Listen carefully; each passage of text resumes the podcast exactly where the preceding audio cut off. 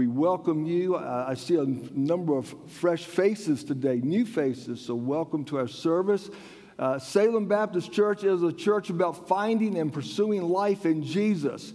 Now, I do need to make an announcement, and that announcement is part of today's message. Uh, next Sunday, oh, next Sunday. It's a Sunday we look forward to all year long. Here comes the public service announcement. Turn your clocks back. Remember to move those clocks back. What does that mean? An extra hour of sleep. Someone says it this way you gain an hour next Sunday. And now you have been told, and, and of course, it's the spring one that's the bad one, because if you don't spring forward, you show up late for everything. But next Sunday, if you don't fall back, you'll be here waiting. Where's everybody at? So fall back, get the extra hour sleep, and then be here for a great service. Now, I like to take these kind of things that show up on the calendar and make messages out of them. So today's message starts with Ecclesiastes chapter 3, verse 6. And if you have the handout, if you don't have the handout, one of our ushers can get them for you. But, if, but the handout says, a time to gain, a time to lose. And so in, in the spring, many times I've done a message, how to be a great loser. That's really exciting, isn't it? But there are things to lose, things you need to get out of your life. Well, today, things to gain. Things that, as you think about getting that extra hour, what are some things that you should be gaining? A time to gain, maybe a different word, a time to increase. How are you increasing? How are you improving? How are you growing? Uh, I go to a conference and a, a well known speaker starts the message with, How have you changed lately?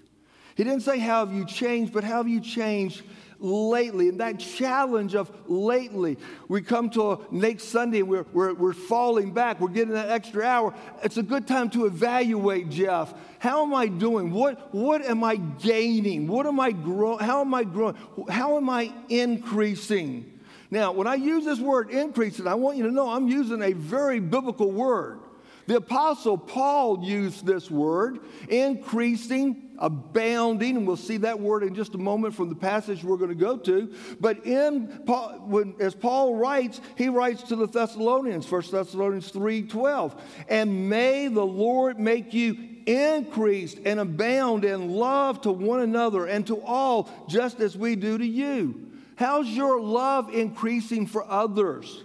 In Colossians, he says that you may walk worthy of the Lord, fully pleasing Him, being fruitful in every good work and increasing in the knowledge of God. A couple weeks ago, we talked about growing in our knowledge of God. Are you increasing in your knowledge of God?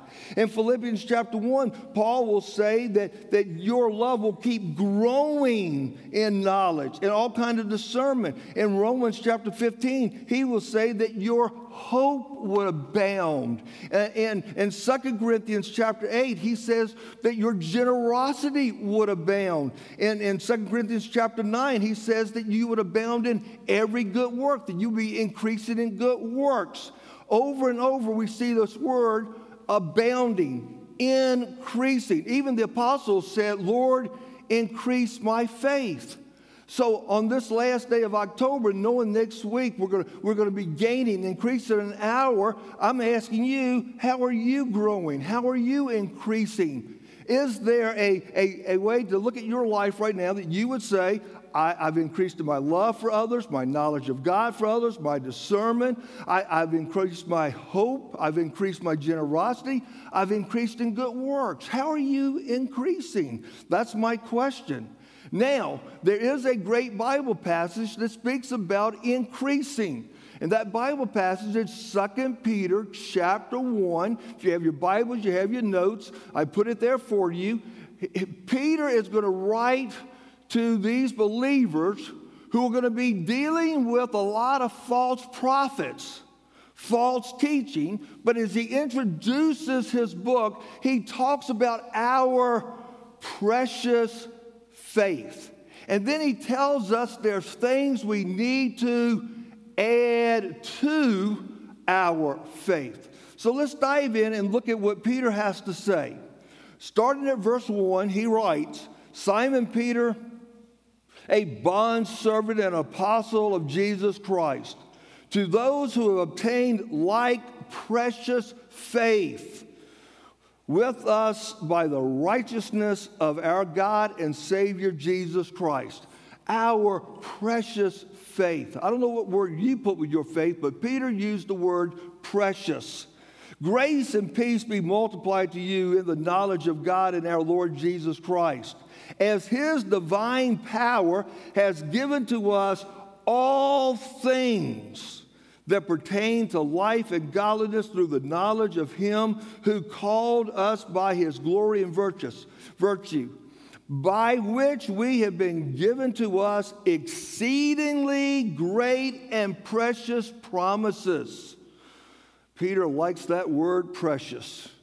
He says, We've been given these precious promises that through these you may be partakers of the divine nature. Now that's 2 Corinthians 5 17. You and I get saved, we become a new creation. The Spirit of God lives in us, Christ is in us. We have a brand new nature, having escaped the corruption that is in the world through lust. Now, verse 5 but also for this very reason, giving all diligence, add to your faith virtue, to virtue knowledge, to knowledge self control, to self control perseverance, to perseverance godliness, to godliness brotherly kindness, to brotherly kindness love. Verse 8 For if these things are yours and abound, increase. You will be neither barren nor unfruitful in the knowledge of our Lord Jesus Christ. For he who lacks these things is short sighted, even to blindness, and has forgotten that he was cleansed from his old sins. Now, verse 8 sets the tone. Verse 9 twice we're seeing these two words, these things, these things. These things are referring back to five through seven. Those seven words, those seven areas, those seven, I'm going to call them this morning qualities. Seven qualities of our faith. And, and we need to have these things in our life so that we are not unfruitful. As believers, Jesus wants us to be fruitful. We ask the question, why am I still here? Because he has a work for us and he is expecting us to be fruitful. He, he wants us as his disciples to be fruitful. That's a word, again, this time of the year. You look to see how the crops have been. You look at your life. Are you fruitful with your life? Well, if these things are in your life, you're going to be fruitful. If they're not in your life, then we're not going to see fruit coming from your life. These are things that need to be in our lives. These are the things that I'm saying today we need to be gaining, using that terminology. So today's message a time for gaining, a, a time to be adding some things to your life, some, time, uh, some things that we, we ought to be improving to increase our impact for the Lord. So, today we look at seven different things. That's what it's called, these things. Seven areas to be adding to our lives. Now, before I dive into the seven, it is interesting how Peter set this up. First off, he tells us about an effort that is demanded to make this happen. This isn't just going to happen by accident. You're going to have to take action to make this happen, and it's going to call for a big, in some ways, difficult commitment. You can't just go and be lax about your spiritual growth developing. You've got to be very intentional, giving all diligence. The idea will be you're going to be full of zeal. I have to get this done. Um, I, I think about Brandon with playing baseball. There's a component of on the field, but before you're on the field, there's that things you have to do in practice to, to get to the level you need to be in the game. So, so you've got to be diligent in the practice. You've got to have zeal and passion. I've got to get this done, fully focused, fully engaged. Peter says, I want you to give all diligence to doing this. Don't be lax when it comes to this. And then he says, there's an action that has to be performed. And that action's a three letter word in the New King James and the King James add. Add. Some of you may see in a ESV or other versions the word supply. What does he mean when he says we've got to add. Well, it's a really interesting Greek word.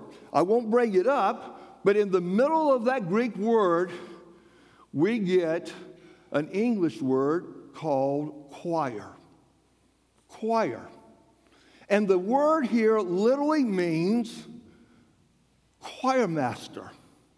One who is a choir master. Andrea is a choir master. She puts together plays. She has to get the things that are necessary. Now, this Greek word, Peter pulls out to say, you've got to have a mindset when it comes to your faith of supplying everything that is necessary so that your faith will be at its best. When a choir master is putting together the, the elements, the ingredients for their play, they don't want to spare any expenses. They want to get the best when it comes to those that will sing. They want to get the best when it comes to those who will be in the orchestra. They want to get the very best for those that will be doing the acting. They're going to go out, and, and the word has the idea here of being extravagant. You are going to be diligent to want to get these things in your life sparing no expense because you want your faith to be at the very best. You want your faith to be on display, not in here, but in the world where you are working, where you are living, and you want it to be the very best. So he says, I want you to be very diligent, and I want you to add, like a choir master, the very best elements, sparing no expenses, to make your faith the best it can be. Now, what do we need to add? What are the qualities that, that are desired? And I'm going to use this phrase now that the Holy Spirit wants you to have. Peter's going to write them down, but this is coming from the Holy Spirit, inspired of God. He says, I want you to add virtue, knowledge, self control, perseverance, godliness, brotherly kindness, love. I highlighted in green because that speaks of growing. These are those areas of gaining. You want these in your life. Now, let's break them down. We're going to add to our faith, we're going to supply our faith with virtue. Virtue. What comes to mind when you hear the word virtue? If someone has virtue,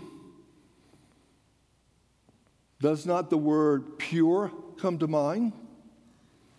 Does not the word virtuous woman come to mind?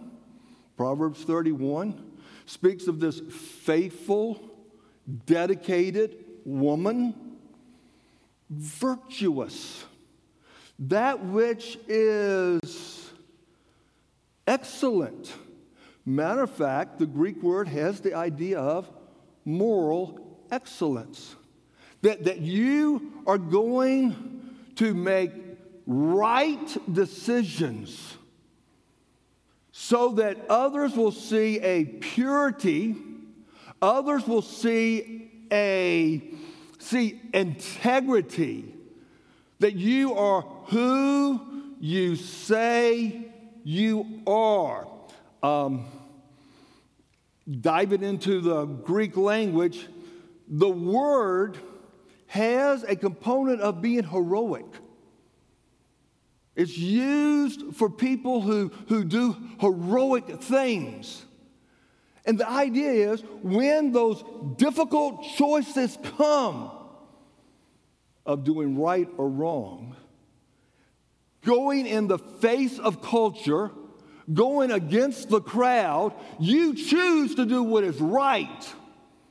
And then your testimony begins to be developed and it's shared. And it's like, man, there, there goes one of my heroes. When you choose to do what is right, when the whole world is doing wrong, like Daniel, like Ruth, all of a sudden, you're a hero to us. So the idea here is when you're virtuous, you're doing heroic actions for your character. And folks, character does matter. Character counts. And we're to have the character of Christ. Um, the Apostle Paul prayed in Philippians that we would approve the things that are, there's that word, excellent. Excellent. As we're having to make decisions, we're going to choose to make decisions that bring about the fact that we are who we say we are. They're excellent choices because we chose that which is right. Now, I sum this up by saying moral excellence is making the right choices so I can be who I was designed to be by God. Who's God designed you to be? Christ like. And you're going to make tough decisions, tough decisions that in the face of a culture, in the face of a crowd, you're going to say, I'm going to do what is right. When I think of people of integrity, and I look at the Bible, it's, it's not complicated. It's re- real easy. You, you got Old Testament Joseph, you got New Testament Joseph, you got Daniel. In the face of a culture, he's, I, I'm doing what's right. Ruth, Boaz comes along and he says, Ruth, I just want to tell you something. My whole town knows that you are a virtuous woman. Wow. My whole town knows. She's described with virtue. Job was a righteous man, he was a virtuous man. So here's people who made the right choice no matter what the crowd was saying, no matter what the culture was saying. We're going to do what is right. Peter says, add this to your faith that you've got Christ like character. You do what's right in the sight of God. Now, he says, add to your virtue, add to faith knowledge. Why do you need knowledge? You need knowledge so you'll know what's right. You'll know what's wrong. So now here's where, again, we've got to do the diligent work. We've got to learn what the truth is. We've got to learn what's in this book. I, have said this before. When I look at God's Word, it tells me uh, uh, what is right. It tells me what is wrong. It tells me how to get right. It tells me how to stay right. I'm going to learn what to believe. I'm going to learn how to behave. I'm going to come to His Word and He's going to show me, He's going to teach me His expectations for my life. Now, I've got to add this. I've got to learn the facts. I've got to learn the truth. 2023 in our nation. Think about the history of this great country, all the way back to 1607. Think about the history of how, from the very beginning, there was incorporated into the daily lives the learning of biblical truth. You go to Jamestown, they were having church every day. The pilgrims teaching truth, Puritans teaching truth. All the way up, we're learning truth. Why do we have school? To teach the Bible so you can learn truth. We just did a study not long ago for you that are visiting on the book of Romans. And when you open up Romans, you find that there's a whole group of people that have suppressed the truth. And that's one way I would describe our nation right now. We have people who are suppressing the truth. They don't want to live the truth, so they suppress it. And then you read what happens in Romans 1, and you start looking at our country and you go, no wonder we're in the mess we're in. People are suppressing the truth. But, oh, friends, here's where it's getting really scary in 2023. We now have people who don't know the truth. They're not suppressing the truth, they don't know the truth. They're not being taught by parents because the parents don't know. They're not being taught in some churches because churches have way, gone away from the Word. They're not being taught it in school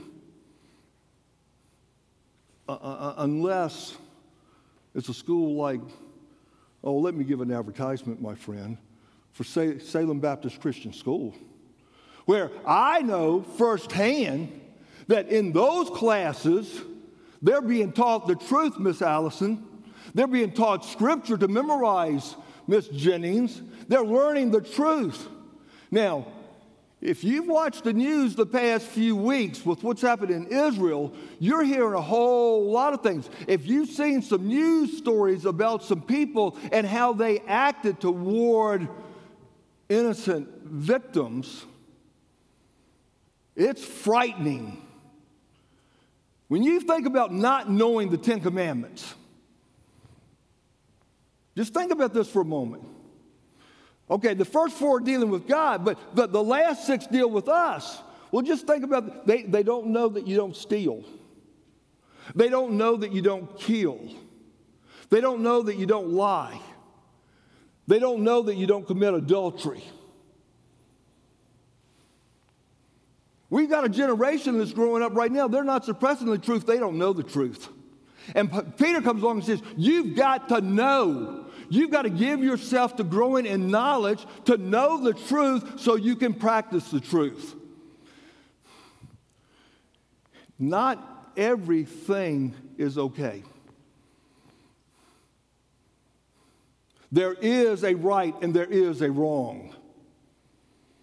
And I just want to get and say I am so thankful for Salem Baptist Christian School because there is a place young people can come to and be taught by godly teachers and learn what the Word of God says.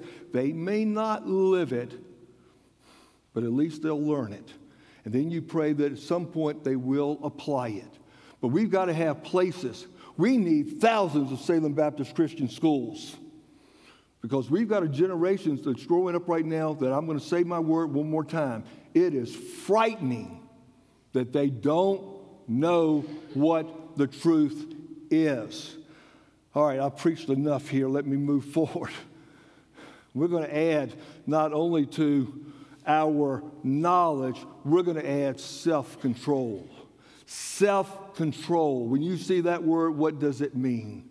It means holding oneself in. The first person you lead is you. The first person you lead is you. When we look at uh, Paul, this great apostle, he himself understood he had to have self discipline he writes to the Corinthians, but I discipline my body and bring it into subjection, lest when I have preached to others, I myself should become disqualified. This man disciplined himself so he would not be disciplined. Are you disciplining yourself? Do you have a control of yourself? To be disciplined is to refuse the false pleasures of life. You know, some great verses in Proverbs about self discipline. Proverbs 16 32 says, He who is slow to anger is better than the mighty, and he who rules his spirit than he who takes a city. Yesterday, I had the privilege of speaking to some of the football team at Guilford College. And uh, the coach was there, several other people were there with the team, and then a lot of the players were there. After I finished speaking, the coach, we were having a little conversation. He said, I, I just, he said, something you said about uh, having, having to deal with people, players who, who don't do what they're supposed to do. They, they, they, they, they, they, they're not disciplined. He said, I had to bench a player. He's got talent, he's got abilities but he's not under self control. He, he'll block, but then he'll get a little upset, and next thing I know, he's hit a person. And, and we get a penalty for, for, for um, personal foul, and we lose 15 yards. And I said, Well, coach, let me, let me give you a verse to work with him on. Proverbs chapter uh, 25, 28. Whoever has no rule over his own spirit is like a city broken down without walls. What a picture. When we don't control ourselves, we're opening ourselves up to all kind of enemies to walk right in and destroy us. Do you have self-control? Do you have that ability to say, I'm going to discipline, I'm not doing that. I'm not giving in to that. I will not. I've got the Holy Spirit living. Holy Spirit, help me. I'm praying, Lord, lead me not into temptation. Self control has to be part of who we are. Peter says, add that to your faith. And then he says this add to your faith or supply your faith with perseverance, with, oh, the big E word, endurance endurance. And when we think of endurance, to endure, yes, it, it sounds hard, it sounds difficult, and it is. We find it, the Apostle Paul, we find it Hebrews chapter 12, verse 1. Therefore, since we're surrounded by so great a cloud of witnesses, let us lay aside every weight and the sin which so, which so easily clings to us, and let us run with endurance the race that is set before us. Now, I, I, I do believe that uh, in my days of being involved with sports, that there's a component of excitement. You get, you get excited about the game, there's enthusiasm. But ultimately, the teams that win are not the teams that were the most excited or the most enthusiastic. It's the ones who learn how to endure the most difficulties. They're the ones who endure. They're the ones who win, those who endure. Now, we're going to dive in real deep right now on what a, this Greek word means to endure. It is the spiritual staying power that will die before it gives in. It is the spiritual staying power that will die before it gives in. We're coming up, Pastor Rick, on the celebration of the beginning of the Reformation. Martin Luther. And through those days, the persecution that would come. We are a people that are that, that, that's filled with a line of people who have suffered for the Lord. It goes back, one of the earliest one, Pastor Rick, would be Polycarp. Polycarp, Bishop of Smyrna. They said to him, Look, you have got to say Caesar is Lord. You've got to say Caesar's Lord. You just, listen, Polycarp, you've been such a wonderful man here. You've done so much for the city, but listen, just renounce Christ. And Polycarp said, 86 years I have served him, and he has done me no wrong. How can I blaspheme my king and my savior? Bring forth what thou wilt. And they burned him at the stake. And then he didn't catch fire. And threw a spear through him. He stood for the faith. He died for the faith. He endured. That's this word to endure. I'm not giving up. I'm not giving up. You know, when you look at these two words here, uh, self control, I put it in your notes. With self control, I do not give in to the false pleasures of life. With perseverance, I do not give up, even when the pressure seems to be overwhelming. Do you give in easily to temptation? Do you give up easily when facing trials? Peter saying, put these things in your life. You need to have self control, you need to have endurance. And then he says this add to your faith godliness. Godliness. Now, godliness, it sounds pretty easy to define to be like God. Godly is to be like God. But it's interesting. The word takes on a deeper meaning. It literally means to worship well. One who is godly, one who is having godliness, is one who is worshiping well. It means that their mind is filled with thoughts of God. They're mindful of God. And when you're mindful of God, you begin to realize God is mindful of you and others. David says, What is man that you are mindful of him? When a person's mind is set on God, they begin to think about others because God thinks about others. Now, it is easy in this room to think about God. Is it not? You're around fellow believers. And this morning you can have spiritual conversation. You may share prayer requests, you may talk about your testimony. But this idea of godliness is not a one hour Sunday morning virtue quality. Your faith really shows up when you're at work, when you're on the ball field, when you're around family and in the neighborhood. Your faith is now showing up, and because you are filled with the thoughts of God, God is on your mind, God thinking, now you'll make decisions. What would God do here?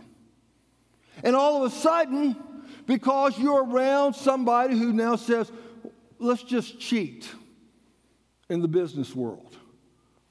Uh, no, we can't do that. Let's just curse. No, I can't do that. Uh, let's tell dirty jokes. No, can't do that. Because godliness is in your life when you're not in the church. You're adding godliness to your life so that others are now seeing who God is. We're far more richer than just being godly, far more richer. You are worshiping well, and worshiping well is when you worship 24 7.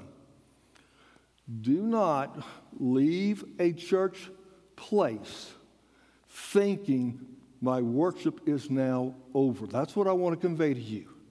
It's really just beginning when you walk out the door. Your sent is more than just a phrase. You're taking your Christianity to a world. And now, watch again. as I'm thinking on God, I'm mindful of God, watch what he tells us. Add brotherly kind, brotherly affection. Add brotherly affection. Start looking out for your brother. Start looking out for their needs. Start doing things for those who have a variety of needs. You want to be the one who's meeting them.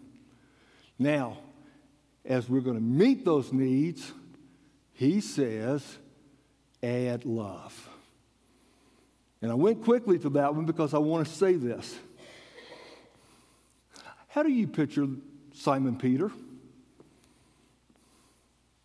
What kind of man do you picture Simon Peter to be? Now we have some pictures. I don't, ain't no clue whether they're correct or not, but I'm just telling you, this is kind of how I think of Simon Peter. He's a fisherman, right? I, I think of him being one of those, those fishermen from up north, uh, up in Boston.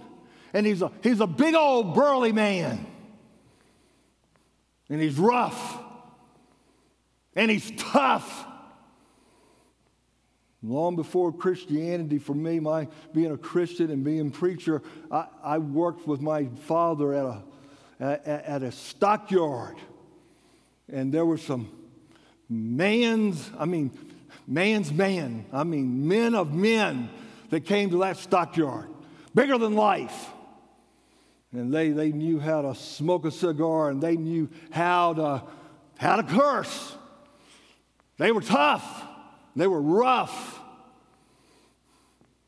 I worked in a slaughterhouse. I worked around some tough men. I, I think Peter was a tough old man. I mean, he did kind of lose it there uh, when, when they asked him if he was a follower of Jesus. It says he cursed, kind of lost it there. Yet, yet, look now, look, look. As his faith is developing, I just think this is, I don't know, maybe I'm not connecting, but I just think it's amazing that Peter uses the word precious. He uses the word brotherly affection. He uses the word love. He's being transformed. The rough, tough old fisherman is now saying, Here's what we need in our lives, where we are looking out for others. The rough, tough man, he ain't looking out for others, he's looking out for himself. But Peter says we got to look out for others. And then here comes this word, love, the, the word for brotherly affection, Philadelphia. Boy, that's a city not living up to its name. They're just they're, they're, they're the rough and tough. They, they need to become more brotherly affected, uh, uh, have brotherly affection. But the word love is agape. And you know what that word means, right? Sacrificial love. It's a love that it's a love that will do anything for you. It is a love that will do anything for you. And I apologize for telling you the, the phrase again, but I keep having to come back to it for myself personally. The time a person needs love the most is when they deserve it the least. And the reason this is the last one is because now there's nothing left, because as Paul said, love never fails. And so you and I have to get love in our lives, and all these are built to get us to that place where we're going to love people the way Christ loved us. And when did He love us? When we were at our worst. For God so loved the world that He sent His only begotten Son, that whosoever believes in Him should not perish. At our worst, He sent for us to perish. But God demonstrated his love toward us, and while we were yet, yet saints, VW, it doesn't say saints, does it? When we were sinners, that horrible word, when we were separated from God, he loved us. And now Peter says, I want you to show that kind of love to others. Now, what are the benefits that come from this? What are the benefits, the bountiful benefits from this? He says, if you'll do these things and you abound, you gain, you increase, you're not going to be barren or unfruitful. In other words, you're going to be bringing forth fruit. So now I got to look at these things and I got to ask the question Am I bringing these things into my life? Check the list. It's a great checklist. Are these things becoming more real in your life? Are people seeing virtue, character, moral excellence? Are they seeing that you have a knowledge of what's right and what's wrong and you make the choice to do what is right? Is there self control? You're growing in that way, like Paul, to say, I discipline myself. I'm leading myself. I'm going to do what's right. Perseverance. Doesn't matter how much I'm tempted, it doesn't matter how much I face. I'm not giving up. I'm following Jesus no matter what. Is there godliness where you are thinking on God all the time and you make decisions now that are based on His mind because He fills your mind? Is there brotherly affection where now you are reaching out to meet the needs of others? You care about others and you care about them so much you love them even when they're at their worst. How are you increasing? You got a great checklist to take and look at this week. Yes, every point I gave you today could be a sermon on its own. You've got the, the quick overview.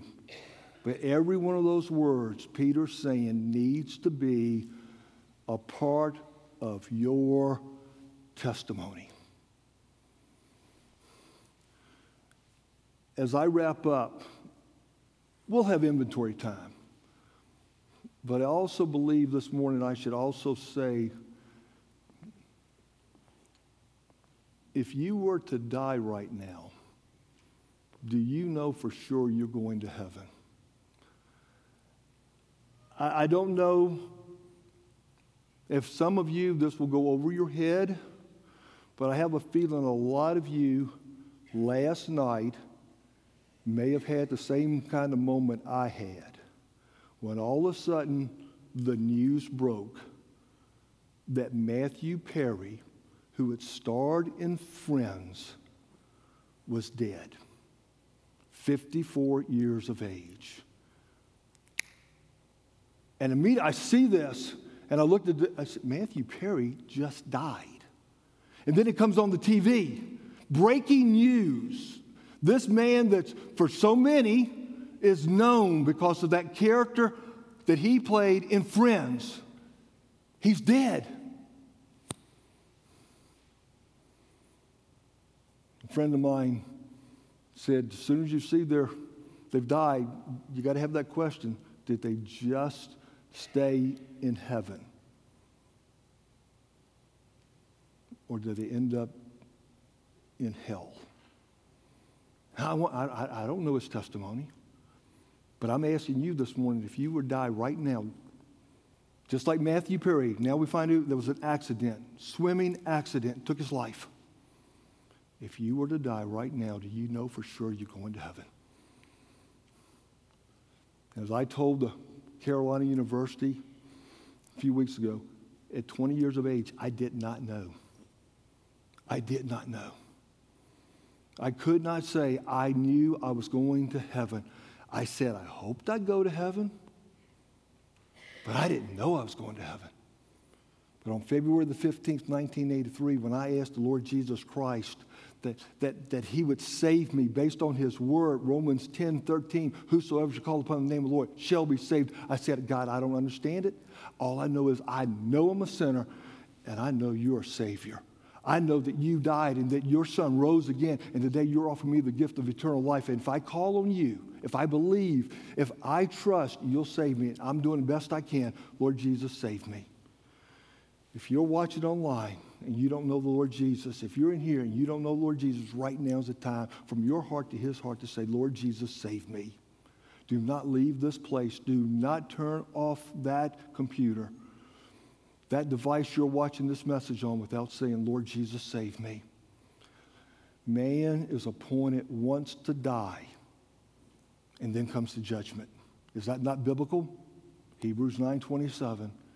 And that death will come unexpectedly. So I best be ready to meet God face to face. So this morning, as a believer, increase, become more than you are, improve that you can make a greater impact for Him. Add these qualities to your faith. And if you're not a believer today, you have an opportunity, as I pray, to ask the Lord Jesus to save you. Let's pray. Father, thank you for your word. You didn't just save us to stay the way we were. You saved us so that we can become like your Son and be vessels in your hand to impact the world. I pray, Father, that we will gain these things. We will grow in these things. We will increase in these things. You will see a group of people improving. And Father, I do pray if there's someone listening, someone here in this audience, someone online, if right now they don't know you as Savior, they would say from your heart to from their heart to your heart, Lord Jesus, save me. Heads are bowed, eyes are closed. I'm just curious. Is there anyone here right now that you would say, Pastor Dwayne, I, I just did that. I just asked the Lord Jesus to save me. Would you slip your hand up? We don't usually do this, but this morning, I'm just, I just want to give you that opportunity to say, Lord Jesus, I want to be saved and I want someone to know about it. Would you just slip your hand up if you've asked the Lord to save you? And Father, as we continue now and we worship and we sing a song about you building our lives, may we put 2 Peter chapter 1, 5 through 7 into action. Build our lives that we might be fruitful vessels for you. I pray this in Christ's name. Amen.